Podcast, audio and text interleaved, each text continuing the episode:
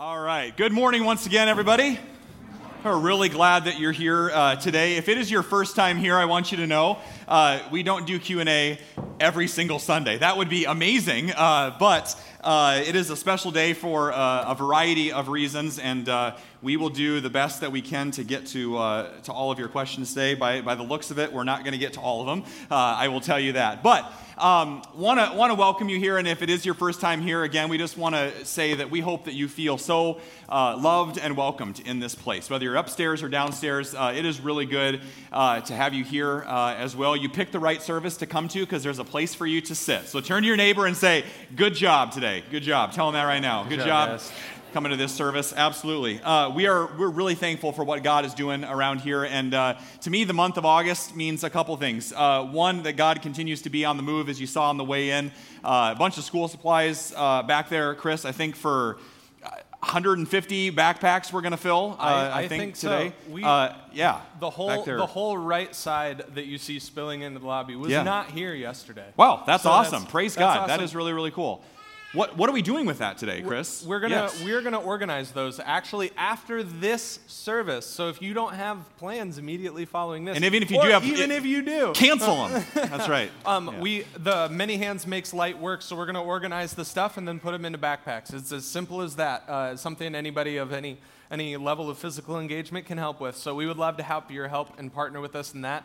Uh, yeah. It's going to benefit four different elementary schools across the uh, across our metro area, yeah. uh, and it's going to help set up kids to be successful in school. And so uh, yeah. praise God for the awesome things that you guys have done. Thank you so much for partnering with. That-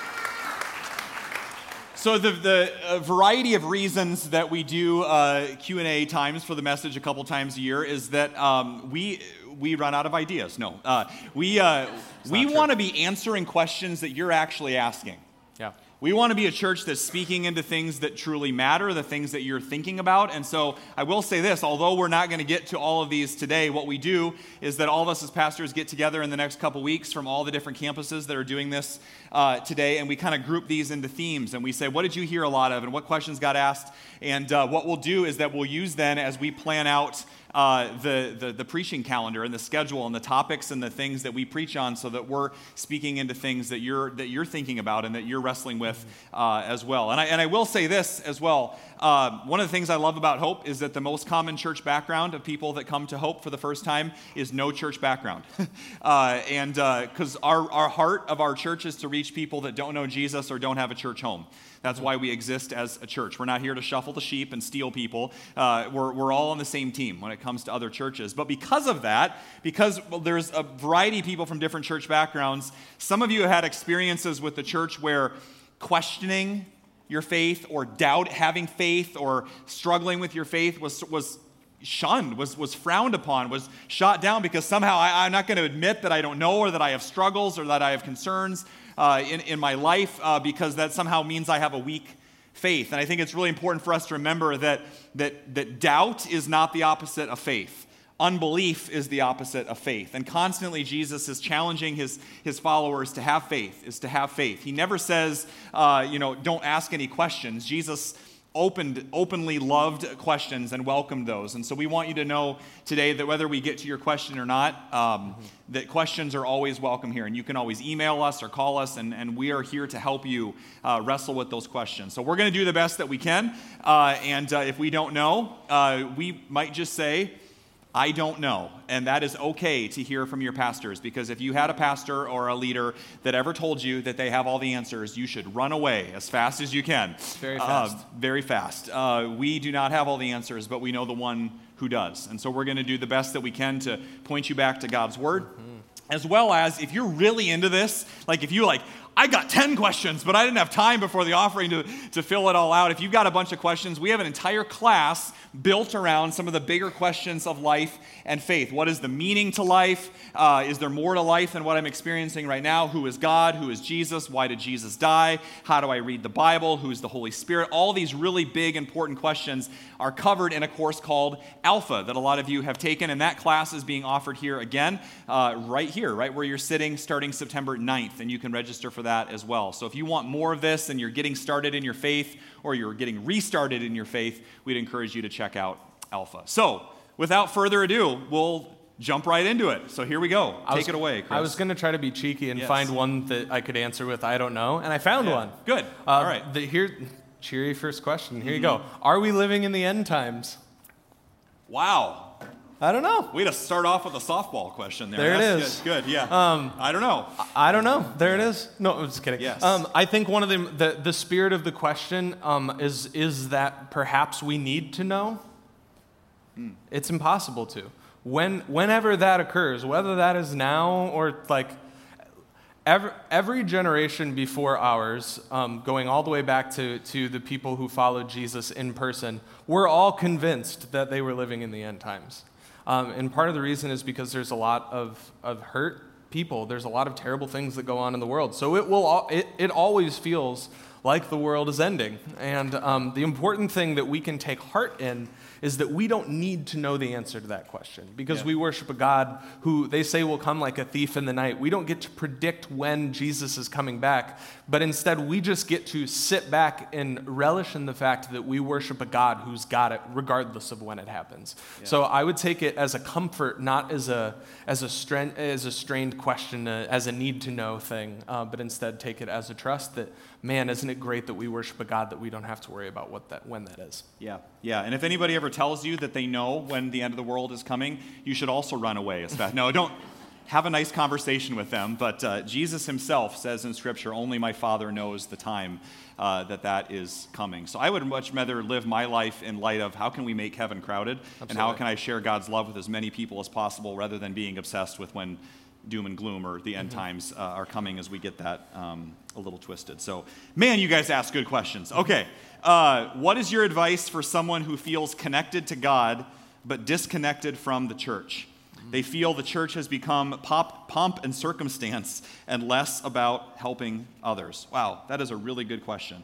Um, whether this is you that's asking this question, that's had this experience, or whether you're asking for somebody else, let me just start out by saying uh, we are so sorry that that has been your experience. It should not be that way, and yet at the same time, we know that there is no perfect church because churches are made up of broken, imperfect people. So if you are looking for a perfect church, this is not it. If you're looking for perfect pastors or perfect leaders, we are not them.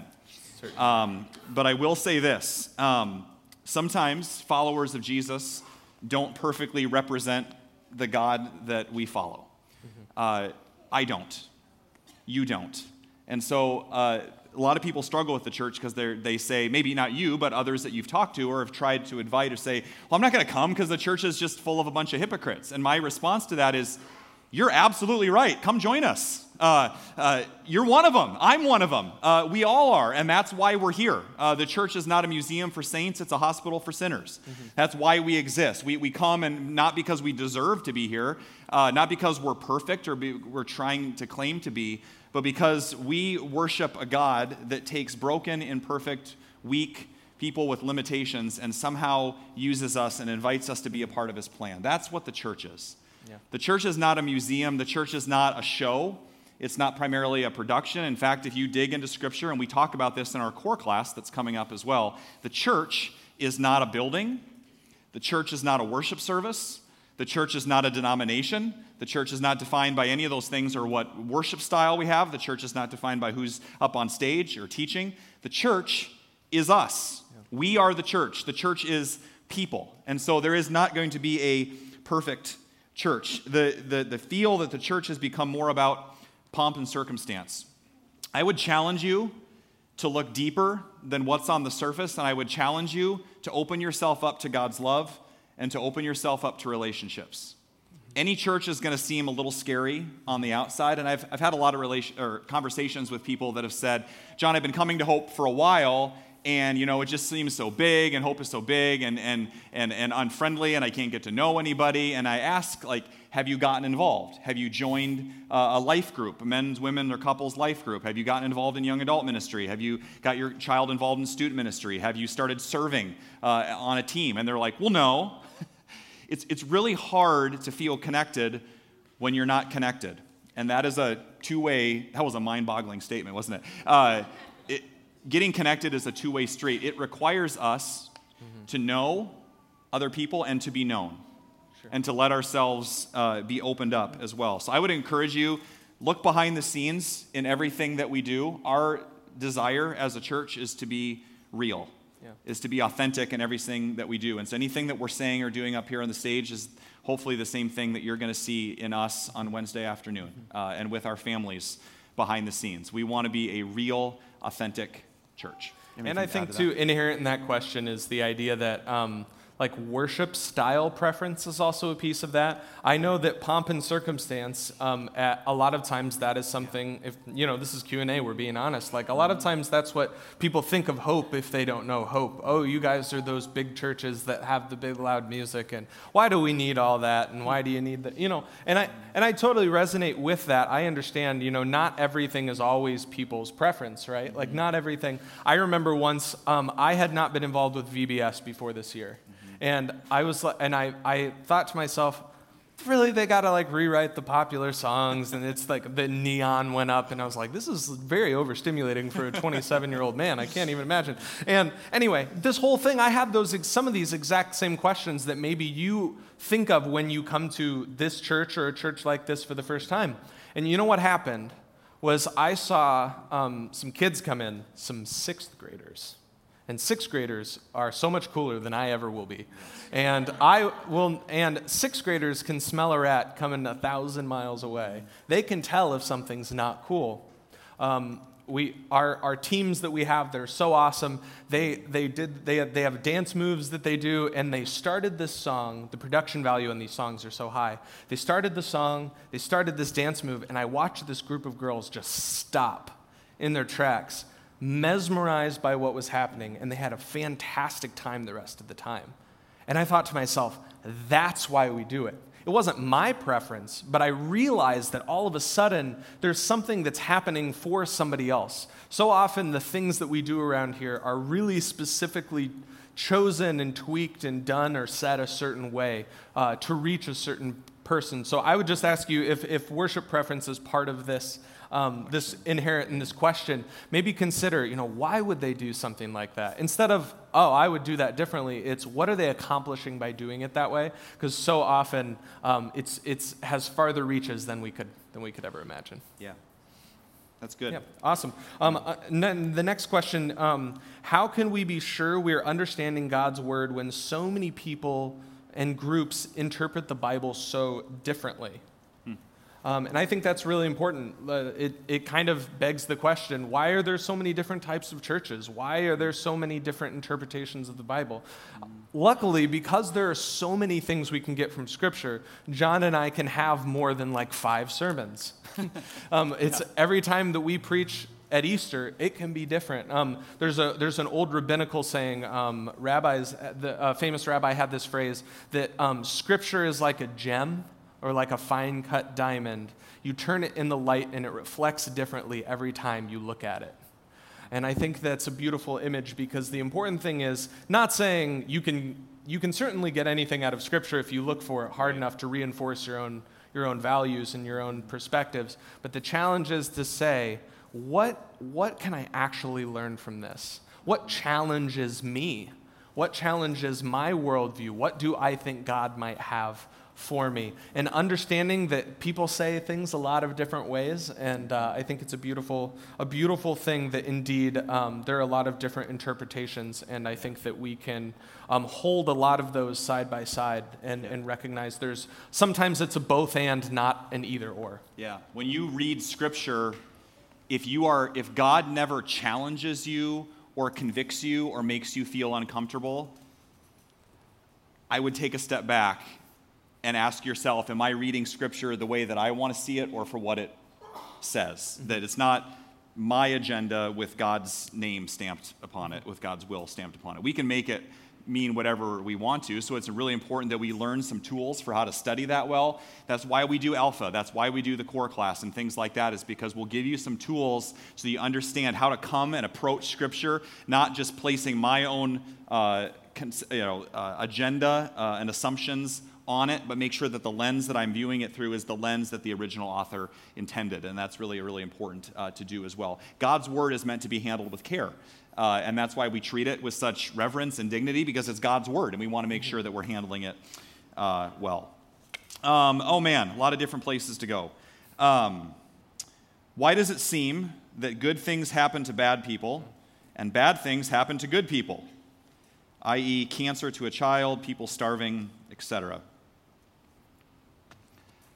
I don't know. Should I elaborate, or should I You can if you'd like to. Uh, I don't know. And anyone that tries to give you an answer to that, I would be very, very cautious with that. Um, scripture tells us that the rain falls on the righteous and the unrighteous. Some of the most faithful, God fearing people in Scripture had terrible lives and suffered immensely. So, for us to draw a distinction to say that the more suffering or struggles in my life, that that means that God is somehow punishing me mm-hmm. or that somehow I've done something wrong or that I'm far from God is an absolute lie. Yeah. But vice versa than that, some of us get this idea of uh, we have the kind of relationship with God where it's like, I'll, I'll scratch your back, God, you, you scratch mine. Like, I, I, I come to worship every week and, and I pray and I try to do nice things for people, God, so why aren't you blessing me with more good things? Okay? God's not a vending machine, He's not Santa Claus, He's God. And God wants a relationship with you. And so there's a lot of false narratives that are out there, or the lies and the stories that we tell ourselves, even that Jesus had to deal with in Scripture uh, as well. And Jesus was very quick to point out that it is not our sin, it is not our shortcomings that we can automatically assume, well, that brings something bad upon us, or that bad, uh, bad people should have those things done to them. We, we live in an unfair, broken, messed up, sinful, dark world where this side of heaven we may not understand why things happen the way they do. However, what Jesus does tell us, he says, In this world you will have trouble. Mm-hmm. And then right after that, he says, But take heart, for I have overcome the world. There is nothing that this world will ever be able to throw at you that will change God's love for you, mm-hmm. that would change the way he feels about you, that would remove God's presence from you. Romans 8 says that. Jesus says, I will be with you always. Jesus has taken the, the things that this world could throw at us, namely the things we can't defeat on our own, like our own sin and our impending death, all of us, and he's kicked them to the curb once and for all. And through the power of the cross and his resurrection, there is nothing that you will experience in this life mm-hmm. sickness, disease, illness, famine, anything you see on your Facebook feed, anything that's happening in our nation, in our government, overseas, anything, nothing is going to dethrone the King of Kings and the Lord of Lords. Jesus is on the throne and he will reign forever. And so it's really important that we don't try to make up answers mm-hmm. to questions for which there are no answers for this side of heaven. We will know that. Mm-hmm. And people often ask, where is God in the midst of all of that? Where is God in the midst of suffering and our pain right there, right in the middle of it, mm-hmm. right in the middle of whatever you're going through, mm-hmm. weeping with you, walking in your shoes. And I recognize too that yep. um, us giving an answer to a lot of these things, a lot of these, um, this isn't always the happiest, cheeriest, most fun, like like like funniest thing that we ever say from stage, because a lot of these questions are born out of a lot of pain. And I know that a lot of people, um, you might be looking at me, you might be somebody who wrote a question like this and say, well, John, well, Chris, that doesn't really help me. And absolutely it doesn't. Us sitting up here on stage saying to you, it's okay, God loves you, is, is not a solution to your problem. It does not make anything better for you right now in this moment. And I, I just wanted to recognize that because I think a lot of times people say church is cheap. You know, they're just trying to give surface answers. I'm not trying to give anybody a surface answer. Yeah. I think that it's really important. The, the thing that I would add to what, to what John already said is that uh, we had a question this last, um, we had a question last hour that said, somebody just wrote on a card, infertility, why? question mark. And I think that we can say, um, we can fill in that blank infertility, cancer, depression, anxiety, fill in the blank. There's a ton of things that we go through that we don't get to know. Like John said, I don't know why those things happen. Unfortunately, it's because we live in a world where bad things happen. We live in a bad world filled with really good people that a lot of bad things happen to. and that's the reality of it. But the important thing to remember is that that is not the end of your story.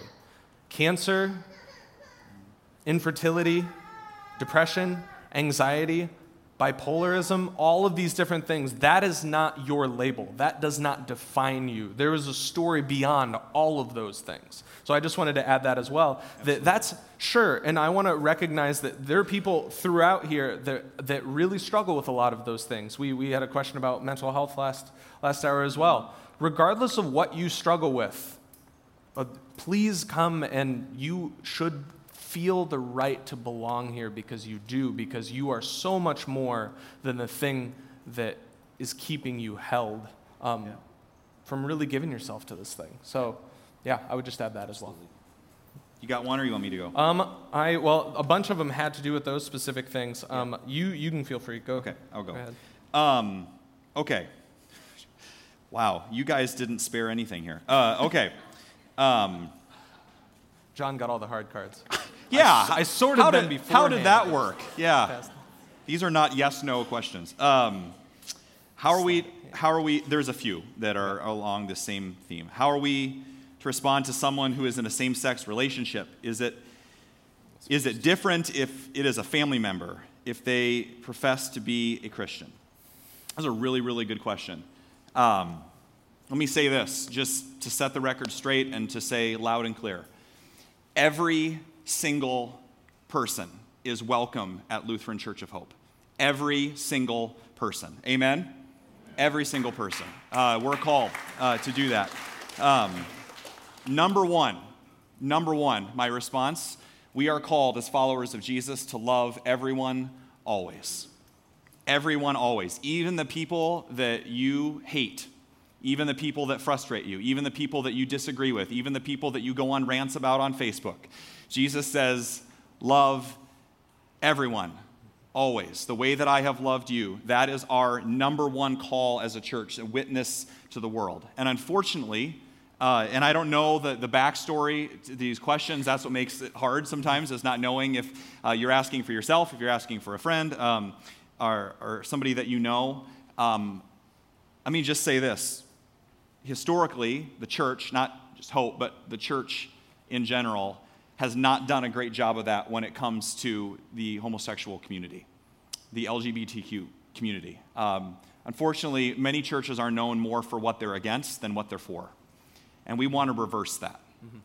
We're for people, and we're for Jesus for people ultimately. And what we do is that when we don't lead with love and end with love and sprinkle love, uh, in our conversations, in our thoughts, in our debates, in our arguments, in our preferences, when love is not the key ingredient in that, what we do is that we forfeit and we lose our witness to the world as a church. And we become known for what we're against and the people that we're against and the people made to feel outside and ostracized and judged. Uh, from the church. I mean, I, re- I read a report uh, I used in a sermon earlier this year, and one of the top three things that they interviewed thousands of non believers, the top three things that Christians are known for is being hypocritical, judgmental, and usually uh, anti gay is one of those. One of the things that I love about Lutheran Church of Hope is that we have many same gender couples and those that are in those relationships a part of our church. Mm-hmm. And I love that. I absolutely love that. And they're not here as projects. They're not here as, ooh, look at those people. Uh, they're here as members of our church uh, members of our community. And so we have to lead with love. And uh, secondly, uh, it's really important to remember um, every single one of us is a sinner in need of a Savior. All of us. Scripture says that all have sinned and fallen short of the glory of God. And unfortunately, what's happened in our world and our culture is that certain sins, particularly sexual sins, are elevated to a certain level and then we don't talk about the sins of those that are heterosexual. We don't talk about lying and cheating and stealing and all the other things. And, and a lot of times, gossip and, and, and adultery and lust and other forms, eh, because we're just going to go after those people and we want to elevate their sin above another. God is concerned about our sexuality. God is absolutely concerned because we are made in His image and He created us uh, to live into his image. But we have to lead with love. We also have to have the posture of our heart that we're not out to get people, we're not out to fix people, we're not out to change people, we're here to love them. I've never seen anybody argued into a relationship with God. Very rarely have I seen anybody argued or debated into changing their beliefs uh, or their lifestyle and the choices that they're making. Um, and so we lead with love. We recognize that the foot of the cross, the ground is level, that every single one of us uh, is a sinner in need of a Savior, and that's why we're here. And number three, then our teaching as a church has been consistent for almost 25 years, that we believe that uh, marriage is a sacred covenant that is reserved for a man and a woman. And here's the thing by the time we get there, the hope is that we're in relationship with people. This is a really hard question to answer during a Q&A because what it deserves is a relationship. What it deserves is a conversation. Uh, what it deserves is getting to know people and walking alongside of them. That's our number one desire. Not to give you some, like, here's our social stance, deal with it. Uh, we don't do that in any other topic that we cover as a church uh, as well. And I will tell you this there are those uh, that are in homosexual relationships that are a part of our church community that absolutely know what we teach and preach. And will continue and, to be. And, and yeah, and will continue to be. And I've, we've had conversations with them, and I just kind of ask them, are you okay? And, and are you going to be here? Like, why are you here? Essentially, is what I asked them. And more often than not, and it just, more often not, they say, because everywhere else we've gone, we have not been loved. But here, we feel loved. Absolutely know where we stand as a church. But that does not define who they are in Christ, and that does not define whether they are welcome in our community or not. So we will not change what we teach and preach, but we will absolutely not stop loving people and not just giving it lip service. Romans 12 says, don't just say you love people, really love them. And so I think the question for those of you that are heterosexual is to ask yourself, how can I love those that are homosexual? How can I truly love the LGBTQ community? And for that matter, how can I love Democrats if you're a Republican? and how can I love Republicans if you're a Democrat? I mean, we've got people in this church that are left wing, right wing. We got the whole bird here, okay? And that's a really good thing, okay? We're united in Christ. And so the Jesus that unites us is stronger than the politics or the social statements or the sexuality that can divide us and our beliefs on that. We are united in Christ. Now, do we pray that all of us in our sin, in our brokenness, in our weaknesses are challenged? And convicted? Absolutely. God's word does that. It just naturally does that. But love, love is what transforms the human heart. Love from start to finish. Amen? Amen. Amen. I'm done. Okay, that's it. No, I'm just kidding. See, see ya. How am I going to follow that one? That's going to be good. Um, puppies, rainbows, anything puppies, in there? Yeah, okay. yeah, yeah. All right. Nothing real good. Okay. I, am just kidding. They're all really good, actually. Yep. Um, how do you encourage your preteen who does not really believe in God? And I, there were a couple of other questions to this, to this uh, effect of how do I encourage somebody who, um, uh, the question is essentially, I have experienced something here. How do I share this with somebody else in a way that's real and that communicates? I think that's really hard because it's like when you, um, one of my favorite authors says, uh, what you see, you can't unsee, what you taste, you can't untaste.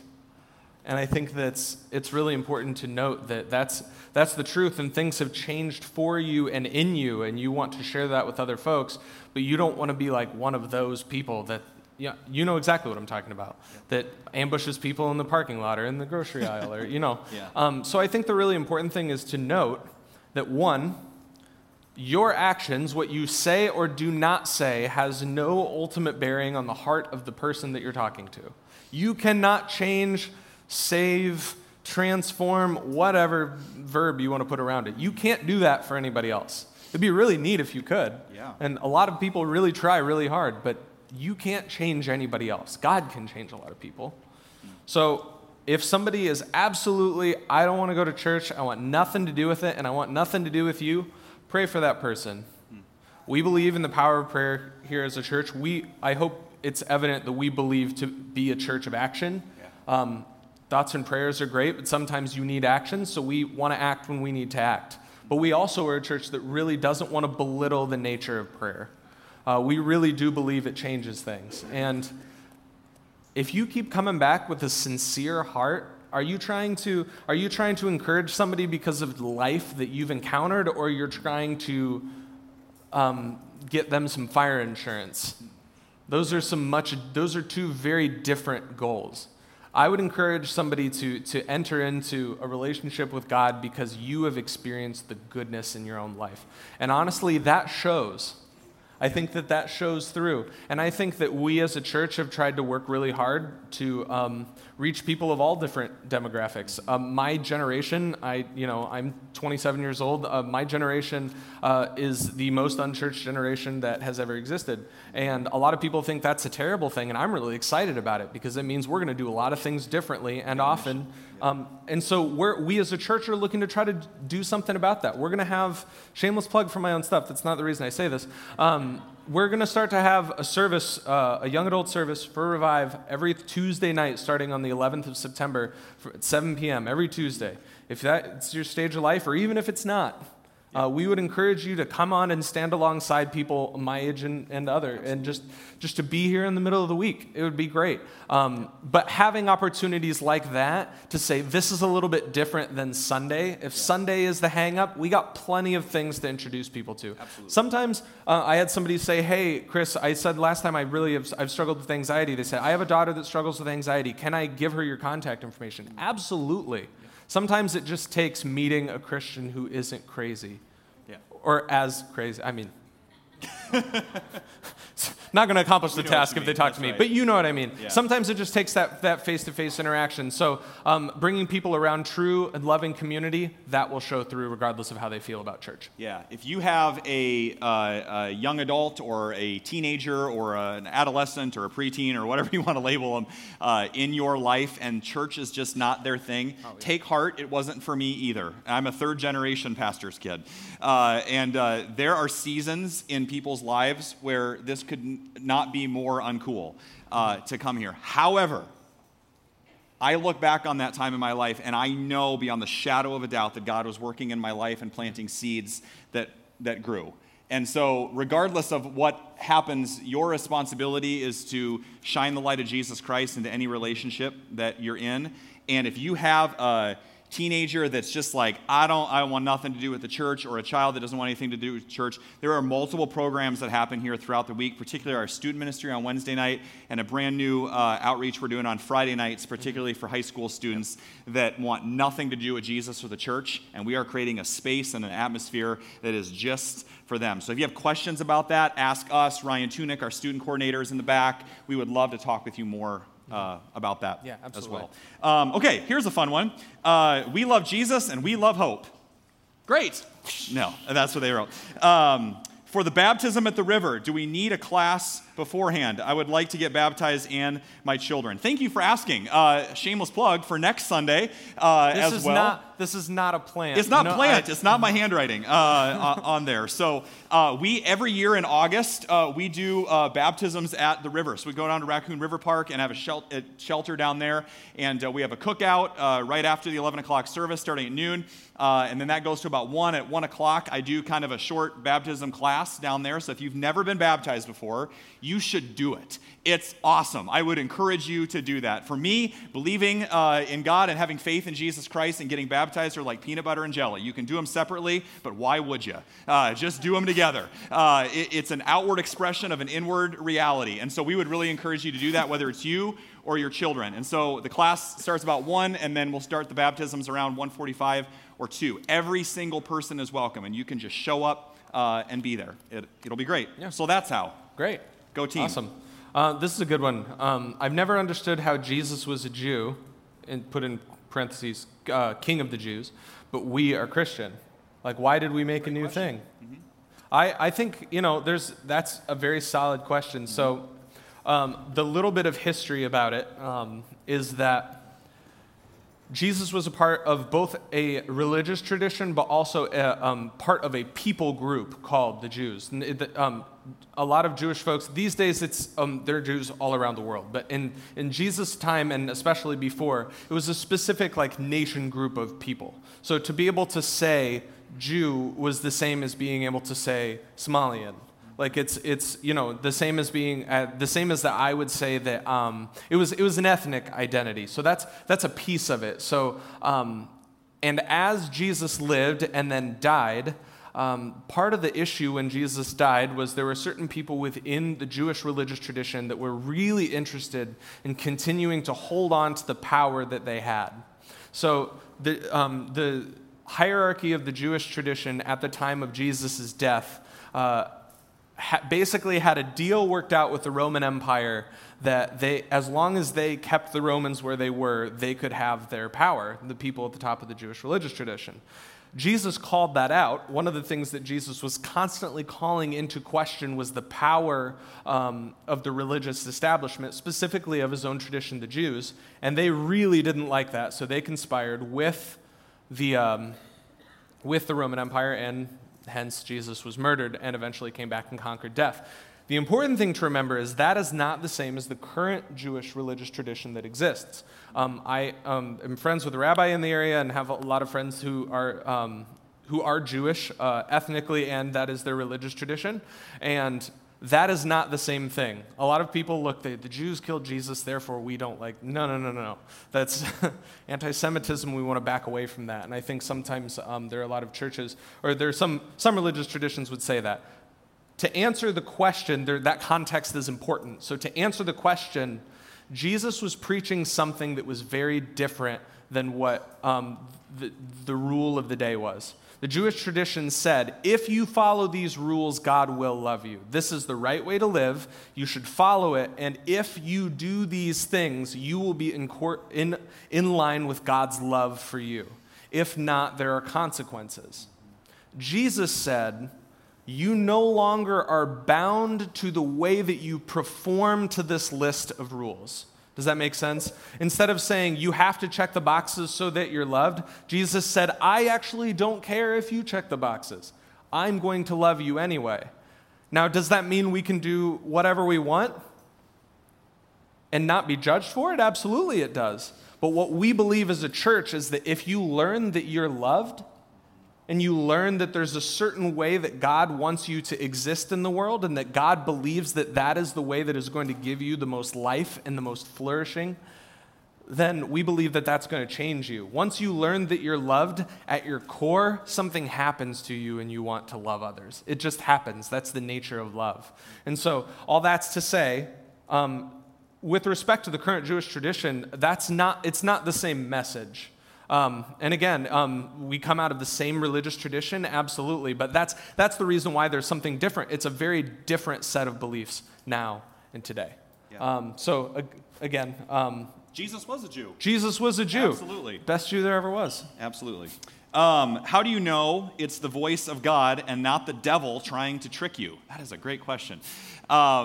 Very rarely have I met anyone that would just stand up and say, I am just nailing this whole prayer thing, this whole like hearing the voice of God uh, thing. Some people feel very, uh, they kind of beat themselves up as Christians because they feel like, well, I, people always talk about God told me this, or God said this, or I feel like God's telling me this.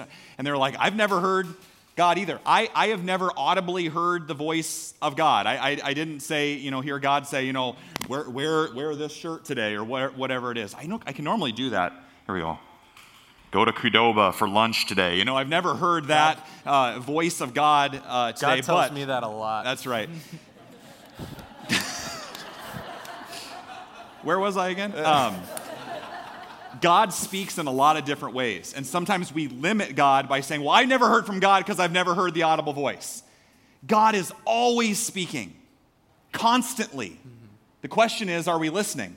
Yeah. And I think sometimes we don't hear because our lives are so full and so noisy and so cluttered that we, we just don't listen. God is always trying to get our attention, and God speaks through a lot of different ways, primarily through His Word. So, to the question, how do you know if it's the voice of God and not the devil? Is what you're hearing consistent with the character of God that is in Scripture? Wow, there's the heavens just opened up there. Yeah.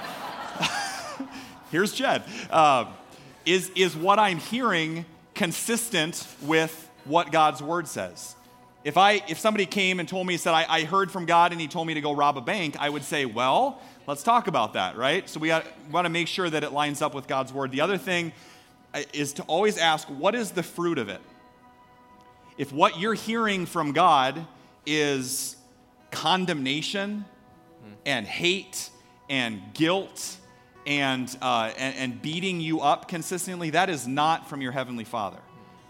However, if you play it out and what you're hearing and the fruit of what you're hearing may be healthy conviction, which is different than condemnation, conviction leads us to repentance and a new way of living and turning back to God rather than running away from God in our guilt. Play out the fruit, and what does that lead to? When you're learning to hear from God and hear the voice of God, number one, does it line up with God's word? Number two, have you brought it to a trusted Christian friend or a mentor or a pastor or somebody uh, that you trust? Does the, do the people around you agree with that and ask them to pray with you and to intercede for you? Yeah. And because the Spirit, God is a God of unity, the Spirit is going to speak the same thing to you that he is to other people and you're going to line that up and say are we are we hearing conflicting things? Are we hearing consistent things? Uh, hearing the voice of God is something that we grow in, it's not something that we ever master. And so I would really encourage you to not try to discern God's will alone. Yeah. That's why we have others. That's why we have community. That's why we have uh, God's word um, as well. Um, go ahead. There, there was a. Uh, I read from an author once. Um, it's, it's an old. It's actually an old rabbinical saying. It said, "Perhaps the bush had always been burning, Moses was just the first one to stop and take notice. I'm not saying that's historically correct, but what I'm saying is, is that a lot of times we want to, he- we want to hear something specific from God while we're knocking on a certain door. Maybe the invitation is to instead look and say, What's there in front of me? where is there a burning bush in your life? Because sometimes maybe God's speaking, He's just not speaking the message that you're dying to hear. And one way to determine that is um, is it for something or is it against something? You don't have to be against anything, against, fighting against something if you're really for something else. Those things that are false are going to fall away if you're pursuing the truth of God. If you're for love and for wholeness and for community and for the Word of God, you don't have to be against anything because the truth will stand up against it all. Let's end with this one uh, today. And again, we apologize that we didn't get to all of these, but we will read all of them and we will get back to you in one way or another. I'll just end with this one. Um, how can you find faith in God if you don't know what you believe in? The many reasons that I chose that one, um, chances are there are many of you that walk in these doors every single week that really don't know where to turn. And you feel far away from God and you don't know how to take those first steps of faith please hear me say this. The reason we exist as a church is for people like you, maybe, that wrote that, that are feeling so far away from God. The, the, the reason we're pastors, the reason we do what we do, the reason we exist as a church is for people that feel far away from God. We want to be a church for people that don't like church. We want to be a church that doesn't point you to us, that points you to Jesus. And I would I would dare you and I would challenge you to take God up on his word. That Jesus says in Matthew chapter 7, seek and you will find. Ask and it will be given to you. Knock and the door will be open to you. Do you want to know? Do you want to find that faith? It's there. And I would say, even may more important than you finding Jesus, is the fact that He's already found you. And way more important than even you accepting Him into your heart is the fact that Jesus has already accepted you. And He's found you, and He knows exactly what's going on in your life today, whatever it is that you're up against. Anything that we've talked about and the things that you didn't write down on a card because you were too afraid to. He knows exactly where you're at. And whether you believe in Him or not today, He believes in you. He loves you. And He's offering you life. And all we have to do is receive the gift. Christianity is not easy to live out, but its truths are very, very simple. There is a God who loves you, so much so that He gave His life for you on the cross and rose again so that you could experience life here and now. Maybe you've been hurt by the church, maybe you've had a bad experience with Christianity. That's why we exist, is to point you to the life changing love of Jesus Christ. And Jesus says, if you seek with all your heart, you will find. And you will find that if you feel far away from God, He hasn't moved. He is right there next to you today. Amen? Amen. So let's not just talk about it, let's sing about God's love. Let's stand and let's close and worship together.